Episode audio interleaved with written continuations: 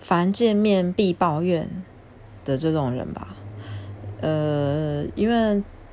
嗯，人在职场上啊，嗯，在学校当中，多多少少你就是会嗯交到同学啊、朋友啊、同事啊。那有时候在这些环境当中，你只是